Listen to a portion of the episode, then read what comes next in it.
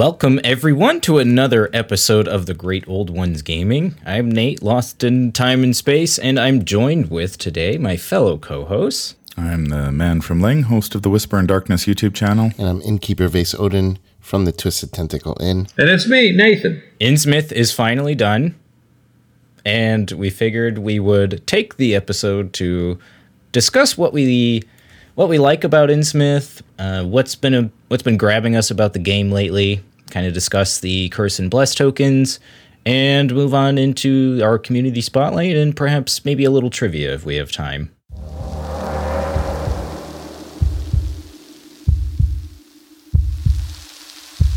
All right, so guys, what has been grabbing you to Arkham lately?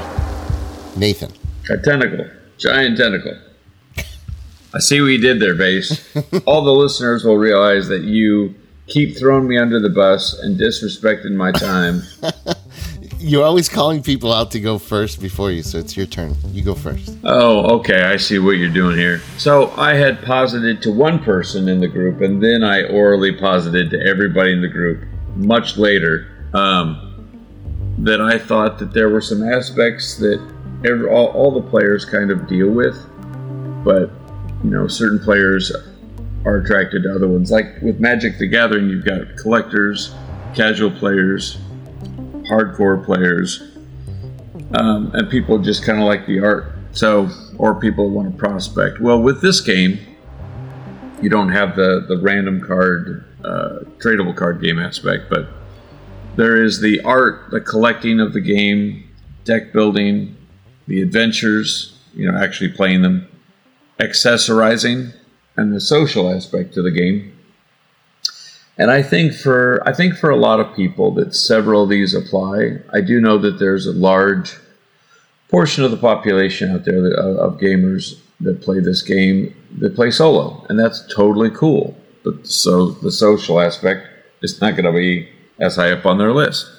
Uh, there's other people out there that don't want to buy that much of the game. They just they want to stick with the core and maybe one or two deluxes, and they're totally happy with that. The collecting's not going to appeal to them, right? Um, as for me, I feel like it's a mortal sin to admit it so freely, but I don't care about deck building. I would rather net deck or play with the, one of the five pre-built investigators because my fun is two key things other than the, the great adventure you go on, which is fun I really like the social aspect of getting together with my friends and playing. But for any any single person out there that has seen my Arkham Horror Images of Madness Instagram or uh, played with me in person, they know that my favorite thing to do is to accessorize the living hell out of the game. If I could have a token for every single spell, if I could have lights and trees and pathways and a gate sound effects, a car, little dogs uh, on the board. I mean, that's what I like to do. I like to bring it to life, make it memorable, and anything I can do to do that would be great. I even went to six different craft stores in one day to find the perfect wrought iron uh, fence for doing the um, Miskatonic and Dunwich Legacy box, uh, Miskatonic Museum. So that is my particular poison. Uh, vase. Uh, so for me, it used to be when I first got into the game. It used to be how the mechanics told the story. So it, it was really immersive to me. So I really enjoyed role playing games, and for me, that was like an awesome aspect of a different type of role playing game. It was a card game with a role playing game, and very immersive. The the characters were interesting. The investigators, the stories were interesting. But I think that aspect of the game has kind of gotten away from the designers a little bit. And some people may may like that, and some people may not. Um, it hasn't necessarily turned me off from the game. The, the fact that they moved away from that, and a lot of the storytelling is now through like walls of text and interludes and things like that, more so than the actual mechanics. But I think it's for me, it's evolved into more uh, the the building of the investigator decks has become far more interesting as the card pool has grown, and I think the designers have done a great job with that. Um, you know, with, notwithstanding a few cards that have been broken or have gotten past playtest somehow, but you know, considering how large the card pool the card pool has gotten, there aren't that many cards that are that one can say are extremely broken. There's a few, sure, and the ones that are broken are probably really broken. But overall, I think they've done a good job, like keeping that reeled in a little bit. There is a little bit of power creep, but that's always going to happen as card pools get bigger. I mean, you just can't you just can't think about every aspect and every interaction. But I think, despite all that, the the building of the investigator decks as the card pool has grown uh, it's really really taken off. Uh, some investigators that maybe didn't have as interesting of deck deck building, like for example Father Mateo, now have a really like vast pool of cards that they can pick from and different uh, archetypes that they can that they can create for each investigator. It's it's become really interesting to me. The the scenarios themselves as the game has progressed haven't inspired me a whole lot. It, for me, it's the last three cycles have been rather uninspired to me. But maybe that'll change with the next one. I don't know. But at least the good thing is that the community is really, really, really uh, good about uh, creating their own stuff. And there's there's a huge uh, plethora of fan made scenarios that uh, apparently are really, really good. The ones I played have all been fantastic. So, and do you know what a plethora is, Jefe? a sweater. It's a sweater. So I think that playing more fan mades, but with you know the investigators and the official cards and all that, I think that's going to be like the next evolution for me. If the next cycle doesn't inspire me as much, so uh, you know it's still I still love the game, but in a different way than I first started. All right, I'm going to toss it to Nate a hot potato pass there, I see. Um, yeah, I'm kind of in a similar vein to Vase. I've always been gravitated towards deck building in games. Uh, you know, I always like to tinker around with with cards and see how things work and see what interactions are favorable in the solo format. Um, you know, kind of unlike Nathan, is I like to enjoy the game with a lower player count. I like to kind of experience the story at my own pace and I like for me that's when the the game shines brightest. It's just like one or two people playing through the adventures, and like Vase, I think the community for me is probably what keeps me in the game. But what do you, uh, what aspect appeals to you, Man from Lang? I uh, enjoy the uh, the mechanical aspect of the game. I'm I'm I enjoy.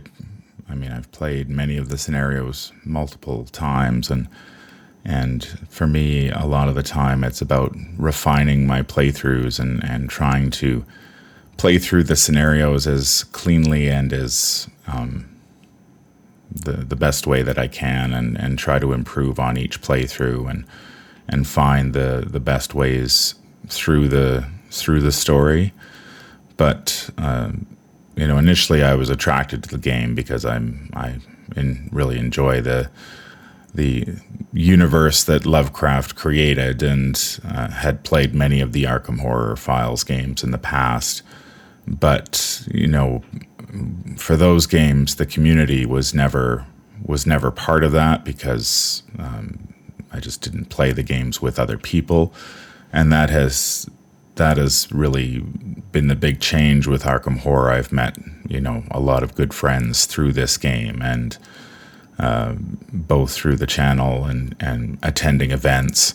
And that continues to be one of the reasons that I keep doing, you know, keep creating the content that I do is that I enjoy the people that I meet and, and the comments that I get. And, and that has become, I think, more important than the, than the game itself. Yeah, I'm right there with you. You know, like you can kind of get burnt out on a game like this because it sometimes feels frustrating when you when you draw three auto fails in a row or you know just a bad random random chance just kind of bites the bullet for you but yeah when you have a great community surrounding the game you know through thick and thin that's when you can really get through those moments and come out the other side. Yeah i mean i also enjoy i enjoy the deck building aspect a little bit um, but i'm probably closer to to where nathan is. I'm not like on my channel, I tend to play a lot of decks other people have built because while I could sit down and probably build decent decks myself, I don't consider myself to be a particularly good deck builder. And and I don't. Uh, but from time to time, you know, if there's an investigator that I'm very interested in, or a scenario that I'm trying to beat, you know, I'll sit down and and iterate on a deck over and over again until I'm happy with how it works, and and so there's that aspect as as well. But certainly, if if somebody said, you know, you can't build decks anymore, I would be like, okay, fine, I'll just go play one of the thousands that are out there.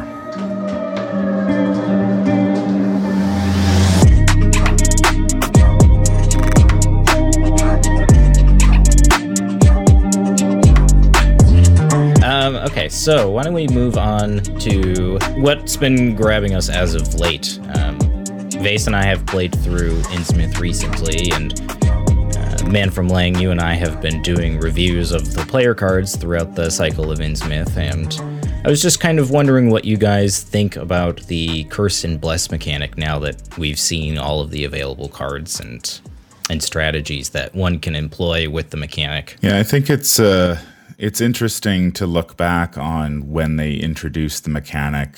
Um, I think it was last year, um, sort of. I think it was like maybe May or June when when they sort of had the the first video that uh, that debuted the mechanic, and look at how my feelings toward it have evolved over the past year or so.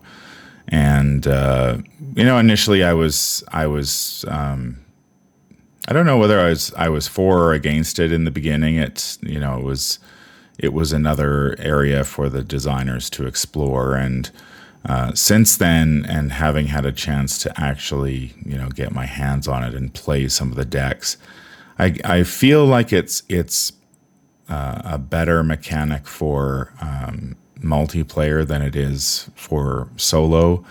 Uh, when i play uh, with the bless and curse mechanic in solo it, it often feels like i'm waiting for um, the cards that that add the blessed tokens to the deck or to the chaos bag or the curse tokens, and so it, it feels like there's an extra step in there before my decks get going. And I feel like that's probably mitigated somewhat in, in multiplayer if you have multiple decks adding tokens to the bag where it's just not up to you to do it. But in, in solo, it feels a little bit slow sometimes. And um, and sometimes I, I, feel like there's just not a lot of the payoff for doing it isn't quite what I would like. Like there's some very, there are some good cards that involve the mechanic, but uh, but sometimes uh, it just doesn't feel as impactful as I as I would like. And I've often wondered, you know, whether there if there was a card that say added the a permanent that added bless and curse tokens right at the start of the game, whether that would be whether that would sort of mitigate the the feelings I have at least in solo where it's it's like okay I, I start the game I've got all these cards that sort of interact with the bless and curse mechanic but first I need to get the cards that add the tokens to the bag. And if that doesn't happen then I'm left holding these cards that don't really do a whole lot, and so that's. I guess it's a, it's sometimes it's been it's been a little frustrating, which has made it I think more difficult to evaluate some of the the player cards that have come out in this cycle. Yeah, I agree, especially more so with the curse mechanic because there aren't a lot of cards that add huge swaths of curse tokens unless you've already spent experience. Like I think the the most prime example is probably the rogue card Gias, that exceptional asset that adds 10 tokens when you when you break the promise that you make to it, but yeah, there really aren't a ton of cards that just add tons of tokens aside from maybe keep faith and tempt fate. But you're definitely right. Like you, you kind of rely on drawing those in solo just to kind of make your deck work.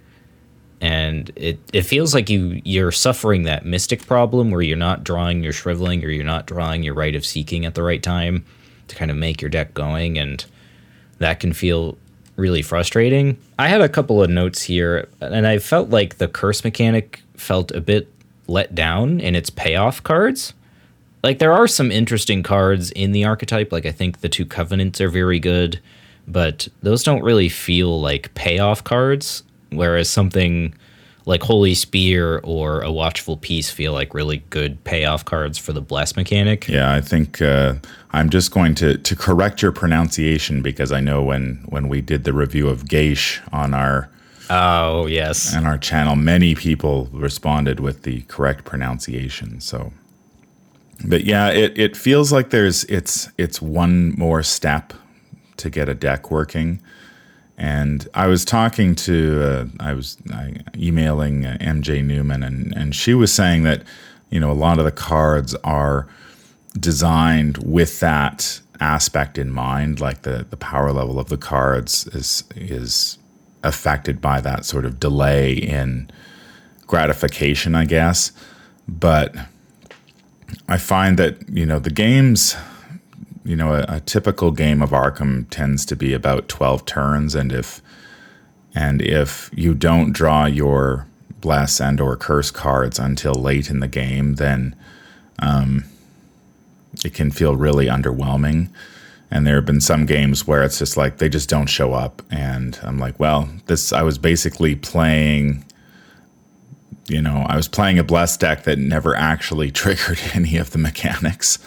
I find that, and and I'm speaking largely here of the the survivor blessed decks. I haven't played very much with the with the guardian side, um, where you've got Sister Mary who can reliably add blessed tokens to the bag from from the word go, but at least from a survivor perspective, it often feels like, you know, if you draw all the if you get all the blessed cards right away, you can you can fill up the bag and and sort of get moving but if you don't, it's just like, well, I'm sort of sitting here waiting. And uh, in terms of payoffs, it, uh, you know, I've, I've built a couple of curse decks and, and yeah, I'd, I'd agree with you, Nate, that there, there aren't a lot of high level cards involving the curse mechanic that I, that I really gravitate to once I've earned some experience points. Yeah, it's like the cards that interact with the curse tokens are mostly just you add curse tokens to get some immediate benefit, or you're playing like a Gaze of Ouraxsh or something, where you're like trying to reveal as many curse tokens as possible. Um, and or Fey, I I think is the skill card that lets you like it gives plus three to your skills for for the turn, and then it reduces the cost by the amount of curse tokens in the bag. So it's like it's not really a payoff like Holy Spear that like not only interacts with the tokens but also like benefit like has a direct benefit from adding more tokens to the bag. So yeah, it's the Stygian Eye is the one you're you're yes, thank you. Yeah, the I, I think the one card that sort of stands out for me you know when I when I think of the bless and curse mechanic is the Eye of Jinn, which is I think is a really cool card in the way it's designed, but you know between a it's exceptional, so it's difficult to get on the table to begin with, and then B you need bless and curse uh, tokens in the bag. It just sort of feels like this this really cool card with some very cool abilities is gated behind a couple of restrictions that make it much more challenging to play than it should be. Or even, you know, the in the same pack they had Lucky Penny, which is I mean, it's it's a very interesting sort of mechanic that's that's going on there by you know turning bless uh, curse token or bless tokens into curse tokens if flipping a coin. Now I'm not crazy about the whole flipping a coin idea, but the, I think the the transforming of the tokens is kind of interesting, but again, it's exceptional. So you're again gated behind a getting it on the table, which is not particularly easy when you're playing a rogue um, due to their lack of card draw, and then B you need tokens in the bag. So if you draw the penny and have no tokens, or you get the penny down, and then what I tend to find is that you if you draw a lot of your uh, a lot of the cards that add tokens early, you you tend to fill up the bag, and then the bag slowly, um, the number of tokens of the bag slowly goes down as the scenario progresses to the point where there's only one or two in the bag, and they're not and they're not very impactful. So Uh, I have a question then. Um, so, and and I want to find out from Vase or something after this, but but for you, Man from Lang, what would be something that you feel could change about the game or in an upcoming scenario, uh, cycle that would kind of make those 12 turns more impactful? Like you say, it's kind of hard to set up some of these things. So maybe a way to add one or two permanents that allow you to get the ball rolling, kind of like, um, was it, uh, I've got a plan or whatever, where you can kind of put things in play or, or backpack. Is there something that you think can be done to increase the enjoyment and, and popping off of these combos that you want to play with? Yeah, it's it's not necessary. I don't know if it's necessarily calm, but like the the blessing. I guess the blessing curse mechanic is kind of like a a combo in a sense, in that you need both things to sort of pull it off. I, I think a permanent would probably solve a lot of the issues I have. I'm not too sure how that would work from a design perspective because you would need to um, be very careful in in with the experience point cost of it. So you you didn't necessarily make it like say if I wanted something for survivors, say to add X number of bless and or curse tokens to the bag at the beginning of the game, you'd want to be very careful to make sure that that card wasn't necessarily available to everybody um, because it might be too powerful that way. So giving those decks a bit of a jump start to overcome that that initial hump. But again, I mean, it, it's you know, I I hear about these groups in multiplayer where they have four, you know, two or three or four blessed decks sitting at the table, and they can just wreak havoc because they can play, you know. Uh, they can fill up the bag very easily between them, and then they can leverage a lot of these cards, like you know, Nate and I specifically called out a Watchful Peace as being busted because it's just so easy to to abuse in that setting. They could abuse this uh, potentially or piss people off potentially, but it'd be interesting if they came out with a card that you could only use in solo. Like, hey, if you're going it alone, you know, or, or a card that is just so much clearly better in solo because it says the effect is reduced for the amount of players. I don't know. That would be kind of a neat thing to add. Well, they did make um, solo only cards in for the Lord of the Rings LCG because Oh wow! because playing solo was um, very very difficult, yeah, and so there were some they they did release some cards that were specifically like if you are playing with only one hero, here is what you do. Gotcha. you know these are cards you could add to your deck and and so they might be able to do something similar for for Arkham. I'm not too sure what that card would look like, but but that that's sort of the that's the difficulty of trying to balance, right? It's just uh, like between the the multiplayer and the solo. I tend to think that while they do a pretty good job of balancing the scenarios with the you know per investigator mechanic, it's a little trickier to to balance the player cards. How do you? What do you think, Vase? I mean, I, I, I agree. I think it's a great idea to have cards that are specifically meant for solo play. The there's already cards that are specifically only going to work in multiplayer, so why not? You know, and and solo is a much more difficult type of game. It's more swingy. It's it's very uh, unforgiving if you make any play mistakes. It's definitely much harder. So having cards that'll help in that would be really nice. Um, I, I like the bless and curse mechanic. I think it is. I, I wish it was more than just one cycle, and I think Maxine has said that uh, she doesn't plan on implementing it in any future cycles. Like it's kind of just with Innsmouth and that's it. But I think the bless curse mechanic was such a home run. Uh, I know you guys clearly have mixed feelings about it, but I think the design space that it created is what was a home run for me and the potential of it. There's so much you can do to explore that that I really wish it wasn't just locked into one cycle. I do wish that they would expand on it and add it to other cycles like they've done with other mechanics. I mean, they've had seal and they've had alert and they've had other mechanics that have, you know, jumped from one cycle to another. Why not bless and curse? I understand it's more difficult because they have to print, you know, the Blessed Curse tokens and include them with the deluxe, but that shouldn't be too hard for them. And I think that it's something that they probably could get away with exploring further, and I don't think anyone would complain about that. Well, circling back real quick to, to what you were saying earlier about how you felt that the last few cycles have been uninspired, what's something, without going into too much detail because we're, we're kind of watching time, but what's something that they could do, in your opinion, that would make a cycle feel inspired again? What's something that you're looking for when, when you play? For me, it's going back to the basics. Uh, honestly, that's it. Like going back to making the mechanics tell the story as opposed to making the interludes and the and the introduction tell the story.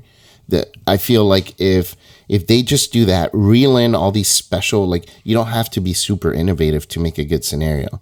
If they reel that in where they're constantly trying to be extra innovative and focus more on making the game um, as fun as it was when it first came out. Why, why so many people fell in love with it was because of that. You know, well, there's several different aspects we all talked about, but that was definitely a part of it. And I think when you when you start to get away from that, you're starting to um, isolate the people that did enjoy that aspect of the game. When you have mid scenario setups that take 20 minutes to do, and then, you know, then you got to do several of them in one scenario, uh, like Search for Kadath you know you're doing more setup and takedown than you're actually playing. You're reading interludes. So between reading interludes and setup and takedown you're literally doing less of what arkham is which is the card game and more of that stuff. Instead go back to the basics you know? Go back to midnight mask where the story is being told as you're drawing those cards you're imagining in your mind what's happening and then the the artwork and all that it's just invoking that even further for you so I think that's what they could do. Yeah, I think I, I think all those are, are good points, and I appreciate you adding on to your previous comment. I would like to point out that I also saw what you did there when you said something about reeling people in, which was once again just a, a reminder from Vase that he wants you to send in fish and chips photos uh, directly to Carolyn Fern, the botanist, uh, at gmail.com. So I'm glad you caught that. Yeah. Uh, you know, you, you had a good hook. So awesome. I just wanted to to return to like when Vase was talking about the this being uh, you know one and done for the cycle and and I know that uh, you know they've talked about well it's difficult to reprint the it's costly for them to reprint the tokens and whatnot but I mean there has been precedent in the past for them in uh, the Game of Thrones uh, LCG where they introduced um, mechanics and had them run over several cycles.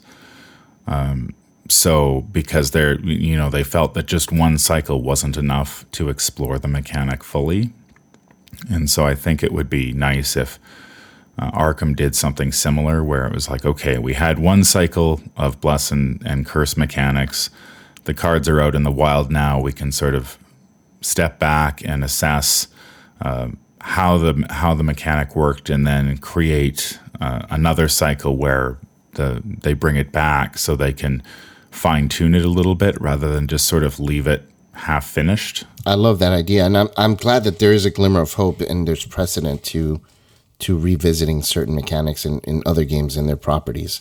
That's that's really a good good thing to hear from me actually. Yeah, it's like it's like the seal mechanic, right? When it was introduced in the Forgotten Age, like I thought that's a pretty that's a really interesting mechanic um, involving the chaos bag, but then it was just sort of it just felt like very underdeveloped, like it just didn't go anywhere past, you know, there were there were a handful of cards in the entire cycle that really leveraged it and I was expecting like oh there's going to be cards for each each uh, class that are sealing tokens left, right, and center and doing all sorts of cool things. And it just never sort of transpired. And we've received a couple of of cards, like uh, I think of Unrelenting. Now it's it's an extremely powerful card, but I mean the the options that it gives you to to sort of that choice it gives you between okay, do I seal all the good tokens to draw a couple cards, or do I seal bad tokens in order to perhaps pass a test that I'm uh, not certain that I'm going to pass. Well, they definitely added uh, a, very cool element to the game when they did that because, yeah, you're like, do I keep everyone from drawing the Elder Sign, but get a cool ability? You know, um, I guess my thought on that is that they, for the sake of game balance, they didn't want to go too far down that rabbit hole, because if you get to the point where you have five or ten tokens sealed, I mean that's going to grossly affect, uh, affect the game, almost to the point of maligning it uh, in a way. Do, do, you see what I'm saying, or am I by myself? No, I, I, I would agree with that. Yeah, if you have too many cards that seal tokens, especially like any token specifically, then you can certainly create situations where you're sealing the worst tokens in the bag, but also getting some ridiculous benefit out of it too. So, but they did they did create. You know what was that? There's that one mystic card that has a limit on it to how many copies can be on the uh, on the table. Shards of the Void? No, it's no. There's uh, I can't. I can picture it. It has like the wizard on the front, but it's like limit two on the table at a time, so you can't um, seal two. I'm man. I need to look it up now. Protective incantation. Oh yeah, yeah, yeah, yeah. Where you pay one resource every round to keep it on the table. Yeah, that's right. Group, yeah, group limit two copies in play. So I think you know, and that's seal any any token except the uh, tentacle. So I, you know, there there is precedent again for you know putting a limit on the number of tokens that be, can be sealed. So if you have group limit X for for these types of cards, you could uh, prevent people from abusing them too badly. So I think there's still, you know, there's I, I would like them to keep revisiting the seal mechanic and as well as the bless and curse mechanic, just so it doesn't feel like, well, we did it for a cycle and now, you know, we're done. And you know, the cards that are there are there and that's that's all you're gonna that's all you're gonna get, which It'd be cool if they came out with just another standalone with, that had that too. Can you imagine something like Murder at the Excelsior, but it had cursed and fate or it had sealed stuff in it too. And I'd be like, that's awesome. Yeah, I, I totally agree with the sentiment that you guys have been saying about um, bringing more cards into the Curse and Bless card pool because I, I would agree that it feels underdeveloped with one cycle, especially the Mystics. Um, I know, Man from Lang, you and I had mentioned how we felt the Mystics felt a little lost in what they wanted to do with the curse and bless tokens, and I'd like to see, you know, more more cards that help the Mystics deal with the tokens or interact with the tokens a little more than just being able to grab them. Um, because you know it's it's an interesting dichotomy to have a deck that wants to add both tokens, but I feel like it's not explored a lot just because there isn't, you know, there's only so much uh, space in those Mythos packs that you can make cards in. So I would, uh, I'd like to see more, and I'm sure we'll get more in the Return to Innsmouth box. But, um, but what are your guys' thoughts on Innsmouth so far? Have you guys had a chance to play through the campaign at all? Uh, Vase and I have played through it on stream, and we had a bit of a bumpy ride to say the least. Oh man, bumpy was that's an understatement. so Vase, what do you think about the campaign? Well, um, you know, I didn't hate it. Even though it was even though we did so poorly, I didn't necessarily hate it. Um, there are things that I didn't like about it. Like the narrative was just kind of all over the place. The I think the jumping back and forth in the timeline was unnecessary and then uh, some of the other things, you know, interludes and things like that were unnecessary. Holding off experience, unnecessary. Mind you, um, whoever's listening, spoilers are going to be said probably in between this this conversation at this point. Um, so I, I think there are certain aspects I didn't like, but I still didn't hate it. I thought overall it played it played okay. There are some extremely frustrating encounter cards like Undertow um, especially if you're playing in multiplayer in certain scenarios. Um, I feel some things were underused. I know you mentioned like the keys and you know the flood mechanic um, could have been done a little bit differently, and I agree. I think they were they feel like an afterthought. They feel like you know, like that's what I was talking about. Like those could have been great aspects to the the game itself telling the story, and they had p- potential there, and they just let it go to the wayside. And so those are things I, I dislike. But I did like um, some of the scenarios had interesting flavor. Uh, the vanishing of Harper was great. Your voice for Harper was fantastic, and that kept me going. um, and you know, there were a few scenarios I liked. I know you didn't like horror in high gear. I, I enjoyed it. I thought it was interesting. You know, that whole chase thing uh, was exciting to me. Um, so overall, I have mixed feelings about it. Um, I wouldn't go out of my way to play it. I, it certainly isn't in my top three of campaigns, but it's okay. what about? Uh, have you guys had a chance to play through it, Man from Lang or Nathan? I've uh, really enjoyed the scenarios that I've played so far. I feel like there's, um, yeah, I've just I've really enjoyed the the scenarios I've played so far. I haven't gone uh, quite as deep as as uh, you and Nate have, but uh, you know, I was thinking of my recently playing through In Too Deep, and it was it felt kind of refreshing that that everything you know, with the exception of the the couple of flashbacks that are available to you, that everything is sort of on the table, and there aren't uh, a lot of cards that uh, get added to your threat area and stuff like that. So it's it's it's felt kind of refreshing to have everything just in front of me, and I didn't have to refer to a lot of different. I find some of the scenarios can get a little more complicated than they need to be when you've got like you're referencing the agenda and the act deck and then all the cards in, in your threat area and then there there's abilities on the locations and stuff like that and I feel like it can get a little bit difficult sometimes to track where all these different abilities are triggering and it felt like when I played in too Deep that everything was just fairly straightforward just being the one act and it had the one ability on it and it was a pretty easy one to remember.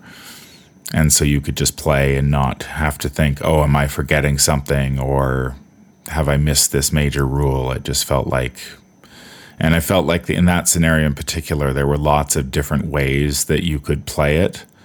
And, and, uh, so I felt like the replayability was quite high.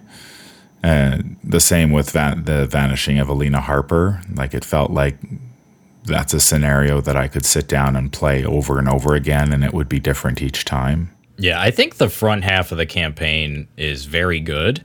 Um, I I don't mind horror in high gear. My only criticism of that scenario is that it feels like it just kind of ends.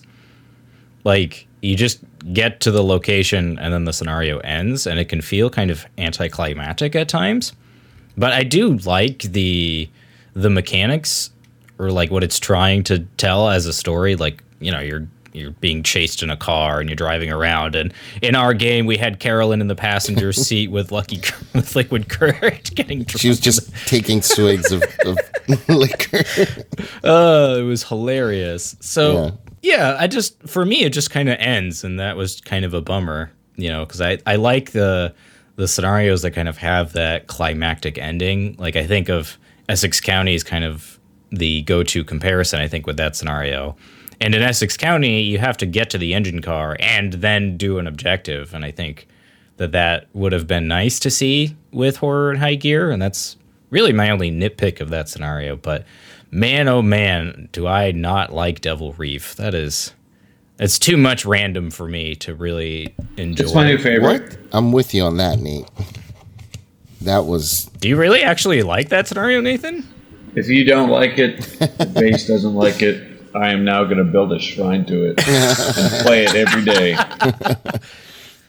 like for me, like that scenario is, I think, the epitome of too much RNG in a scenario. Yeah. Um, for for anyone that hasn't played it, uh, I will be spoiling this the setup. So you have to set up the five random islands, and then you have to set up random locations at each island, and then each of those locations get random keys. And it's one of those um, like do as much as you can scenarios. Hey Nate, um, just real quick, I'm not sensing any respect coming out of your voice right now. A little more respect. All right, buddy. Hey, I, I'm I'm explaining how the scenario is set up, and for me, Can that's talk to you for a second.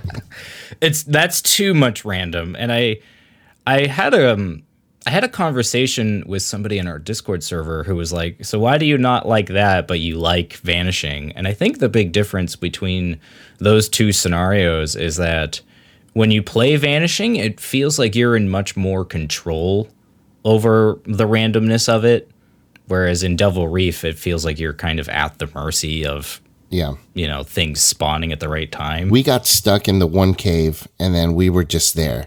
Like we couldn't move. There was no way we could get out of it. Like it was not feasible.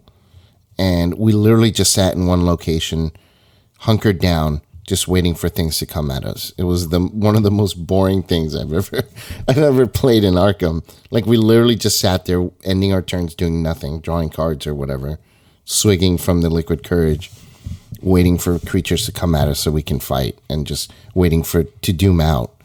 It was it was rough. It was rough. Yeah, it says I haven't played that scenario yet, but it sounds like it's one I may not enjoy simply because it, it sounds a lot like uh, Before the Black Throne, where you need to hit, um, like the locations are random and you need to hit one specific location in three different acts. And if you guess wrong, then you're pretty much done. Well, it's it's worse than that because it's not only do you need to get the right locations, but you also need the right keys at the right locations. Yeah. Yeah, otherwise you're moving across the entire like you got to get in a vehicle and then go to across the board to get this one key and then come back around and then to come back sometimes it's impossible because of the encounter cards um, again spoilers that they'll break down your boat and so you have to use an action to do that but if you're stuck there then you can drown and take five points of damage but then also there's this creature which will hit you. It's like so you can't unless you have 10 actions in a turn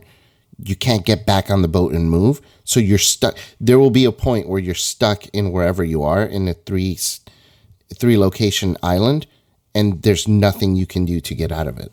It's Yeah, I, I think I think Devil Reef is a scenario that probably feels better once you understand the scenario and you meta against it. But our blind playthrough is is was a nightmare, you know, like like Vase was saying. But um, but JP recently put out a video discussing his thoughts on Innsmouth, and I, I think he makes a good point about Devil Reef that if you're playing Love that video. uh, yeah, if you're playing cards like um, like Open Gate and Astral Travel and Esoteric Atlas that kind of can kind of circumvent the movement with the boat, then you're probably going to have a much better time. But for me, it's just it's too much RNG for me to like because I like I like scenarios like like In Too Deep where you know everything is laid out before you, and then it feels much more like when you fail, it's because of the decisions you make rather than feeling like, oh, if only this key had spawned here at this time, then I could have done this thing, or you know some other reason like that. I feel like that kind of randomness is just too much versus vanishing, which feels I feel like the right amount. Yeah, yeah. I, I feel the keys is also another big thing. Well, not just the keys. There's there's a combination of things, but it, there's a lot of required like movement across large maps and then doubling back in this campaign. Because if keys spawn in different places and you have to go all the way four locations away, pick up the red key, and then come back to where you are to use the red key in that location, and then go find the white key three locations away, and then move back around to another. You know, like it's unless you have the right mobility, there's no way you're going to be able to handle all that.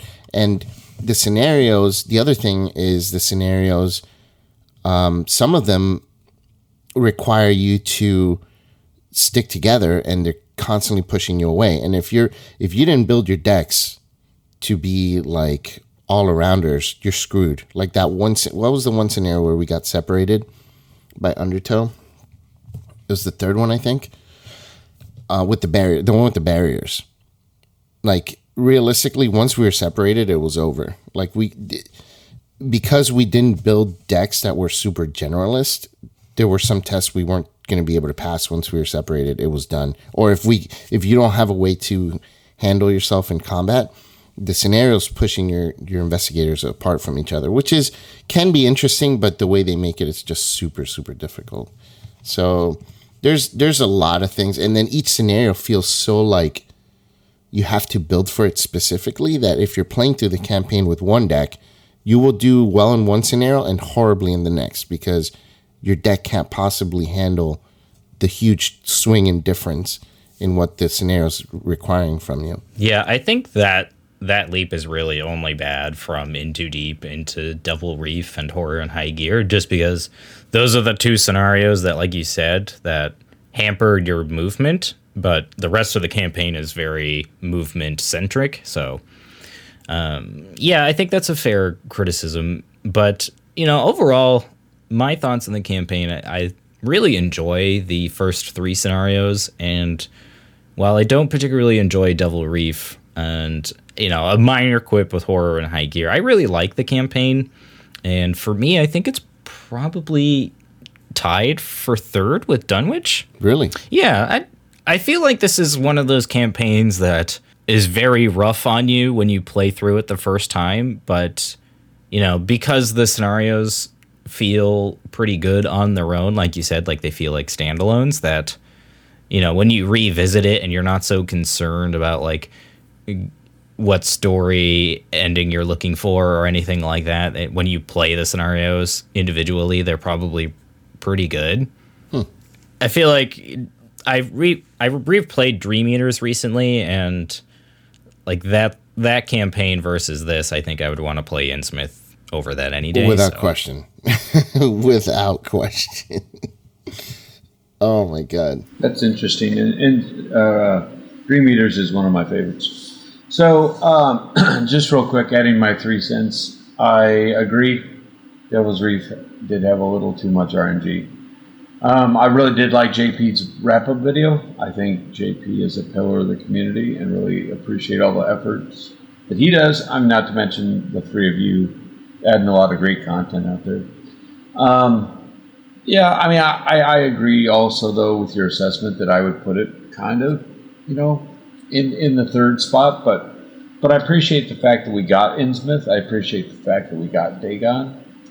Uh, at the end of the day, I am a content vampire. I just want all the content. So whenever this crazy ride stops and we all get off and we have whatever we've had this whole time, we can go back and enjoy stuff and kind of flesh it out more. But no, overall, uh, a lot of good points.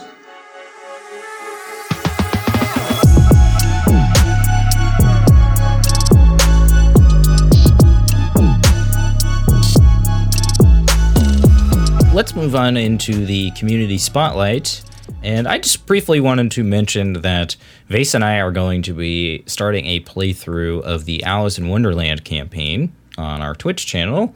Uh, the date is still be still to be determined, but uh, we'll line up our schedules and we'll certainly post something in the Discord. I've heard a lot of great things about this campaign um, from other community members that have played it and it seems like there's a lot of really interesting um, like references to Lewis Carroll's original works, and apparently the scenarios are just genuinely fun. So I'm really curious to check that out. If you want to check it out, I'll post a link in the show notes of this episode.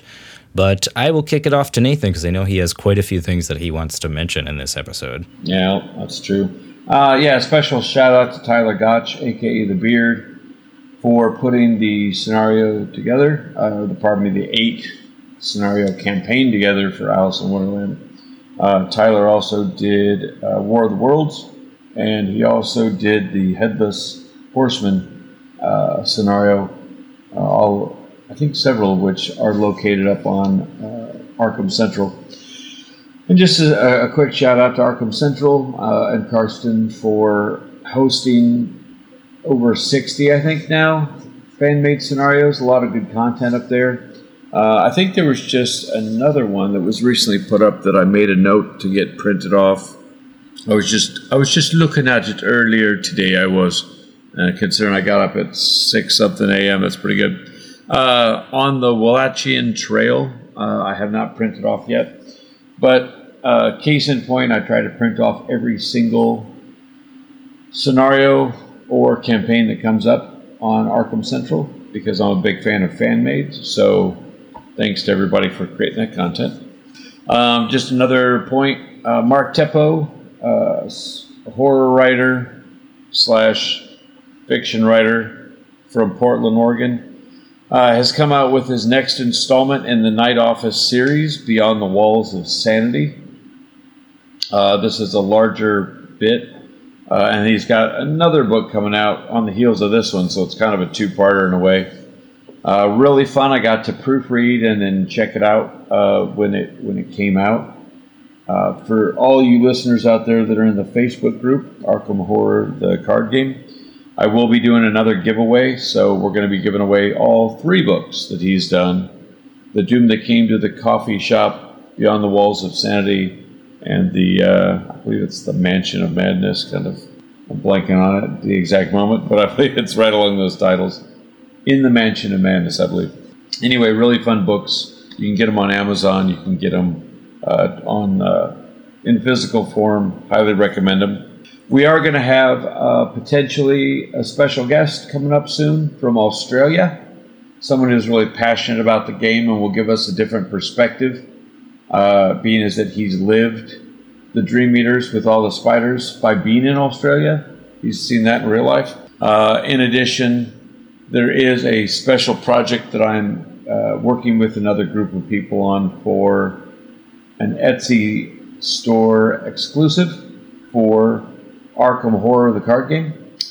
It's something that hasn't been done before, so I'm kind of excited to see what we can do for it. But we will tell you more about that here when it comes to fruition. Just kind of keep your ears on our podcast, and I will tell you when it is ready. Um, that said, are we ready to do some quick trivia?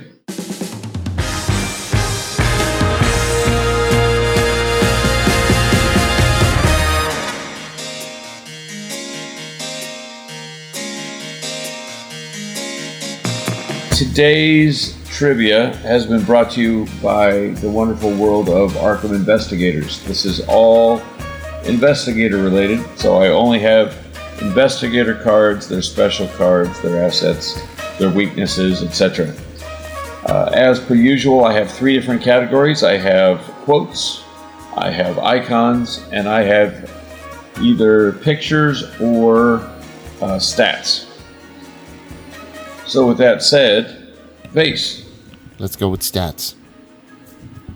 we'll go, well, pictures slash Pictures stats. slash stats. Okay, buddy. I want to go. Yeah, you don't get to have your cake and eat it too. pictures slash stats. Very uninspired. All right, here we go. That's the new word now. For all of. Oh, I'm sorry. I thought this was trivia time, not Vase gets to crack one liner time. All right, so we have uh, Lola Hayes, Crisis of Identity. There are several different uh, snapshots of her acting, etc. One of the snapshots of her acting, she is holding a weapon. Does anyone know what that weapon is? Machete. Um, Any other non machete? A gun? Okay. A derringer? The answer, in fact, was a dagger. Yeah, I was just about one to of the say pictures.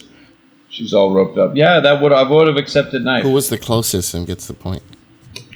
All right, going on to the next one. Man from Lang, can you please pick a category? What were the categories again? Uh, quotes, icons on the Let's go for icons. All right, very iconic of you.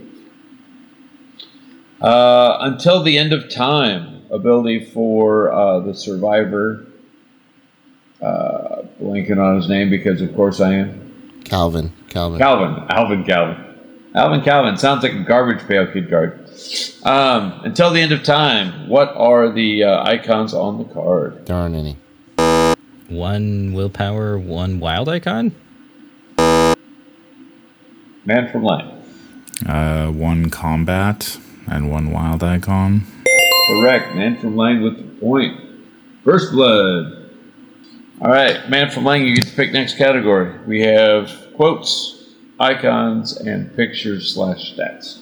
Let's go for quotes. Easy quote.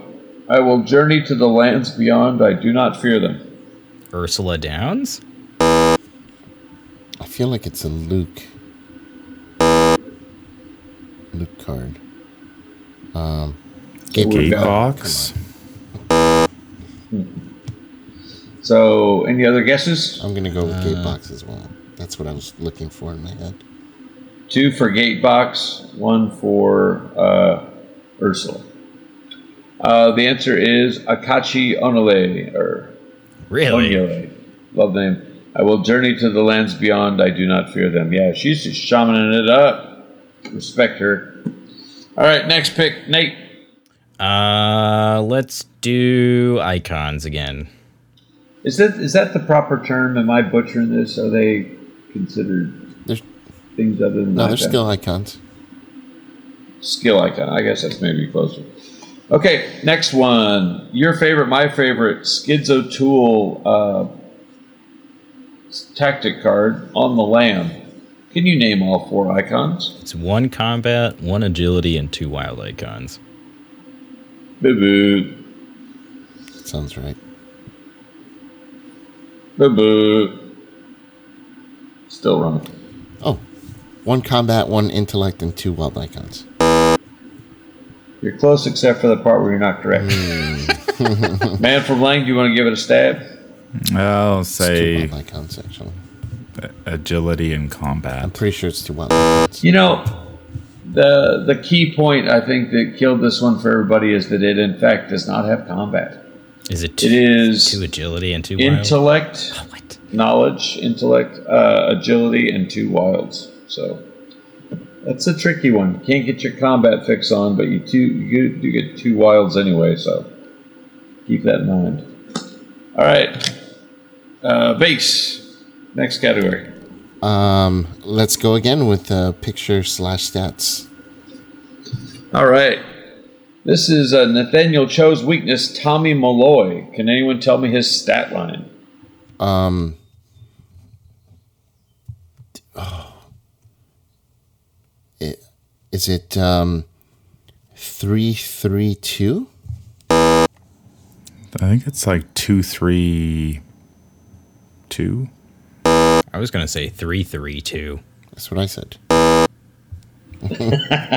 Oh, Everybody, good try. It is, in fact, 233. Oh, Close. For a sec there, I thought Man from Lang would have gotten it, but slipped the right out to your grasp. All right, we're going to head over to quotes because I got more quotes than anything else. Here we go. The mind is fragile, but through understanding, we can Oh. protect it. oh, oh, oh, oh. hypnotic therapy? Yeah. That's it. Anybody else? It's hypnotic therapy. Carolyn Fern. Okay. Carolyn Fern is correct. Ah. Uh, I like to point out that Vase, who says that he likes, I Carolyn instantly Fern- recognize the quote. Ca- excuse me, excuse me, excuse me. Says that he likes Carolyn Fern. Can't even mention the investigator with that. I just couldn't Nate. remember which of the cards. I'm sorry. I'm sorry. We don't have time. Nate, Uh, let's do quotes again. Quotes again. This is uh, not hypnotic therapy. Here we go. When I find that beast, I'll put it down for good. Ooh. Tony Morgan. Correct. Man from Lang, two points. Man from Lang, we're down to the wire. We have one quote, one icon, and two pictures slash stat.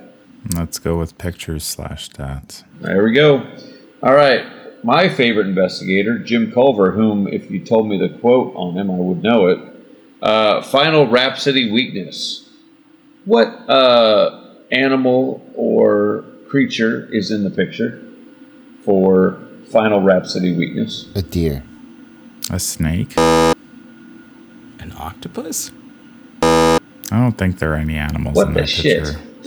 An octopus. There is, in fact, a very large bug with its wings uh, upraised in the picture. I would have accepted several answers similar to what I just said. Although now I want to see a picture with an octopus, a snake, and a deer in it uh, in Arkham Horror, the card game. All right, next one. Nate. Uh, let's do icons. Icons. Last icon. Here we go. Dexter Drake showmanship talent. What are the icons? One wild. One willpower and one wild. I'm going to say else? two wild, one willpower. Anybody else? Uh, willpower and agility. All good guesses. Uh, at least you got the agility part correct. It is combat because he is a ex. Uh, he is a veteran. Agility. Don't know why exactly because maybe he's cool. And then a wild icon. So combat, agility, com- uh, wild. Down to the last two. Man from Lang. Uh, whichever quote. Sure. Here we go for a quote. You got a bone to pick? Fine by me. I don't need your permission to leave you in the dust. Rita Young. Correct. Leo Anderson. Yeah, he would also leave somebody in the dust, but definitely not from being agile. All right, Nate, we're at two. Uh, Vase, I don't think your Venmo payment went through this week. Probably, yeah. All right, last one for the tiebreaker. Vase, you can listen. You could also answer, but this is uh, up between Nate from Lost in Time and Space and the man from Lang. Here we go. Jake Williams, loyal companion, has something in his hand. What does he have? A machete. It's yeah, it's a machete. I thought it was a lantern. All right, well, the rifle will go unanswered this week. Nate from Lost in Time and Space and Man from Lang, you have tied it up. Congratulations. You will be getting Vase's money from his Venmo account. but if you want something really special, you can write to Carolyn Fern, the botanist, and say, send me something, all in caps. And uh, there's a chance that he may do so. You know, I think I might just do that. I will send something. I'll send a reply. Oh, thanks. Yeah.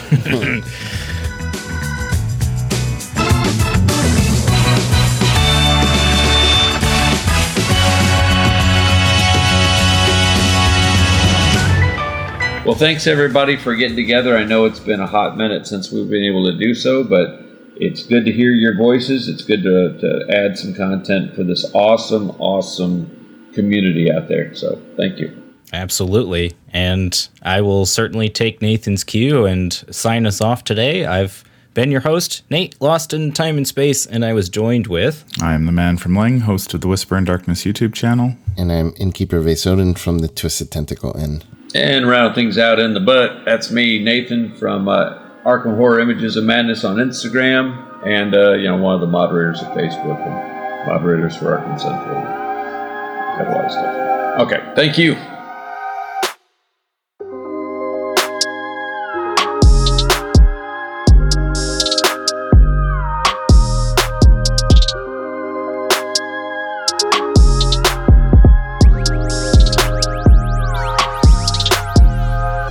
Cthulhu Cola.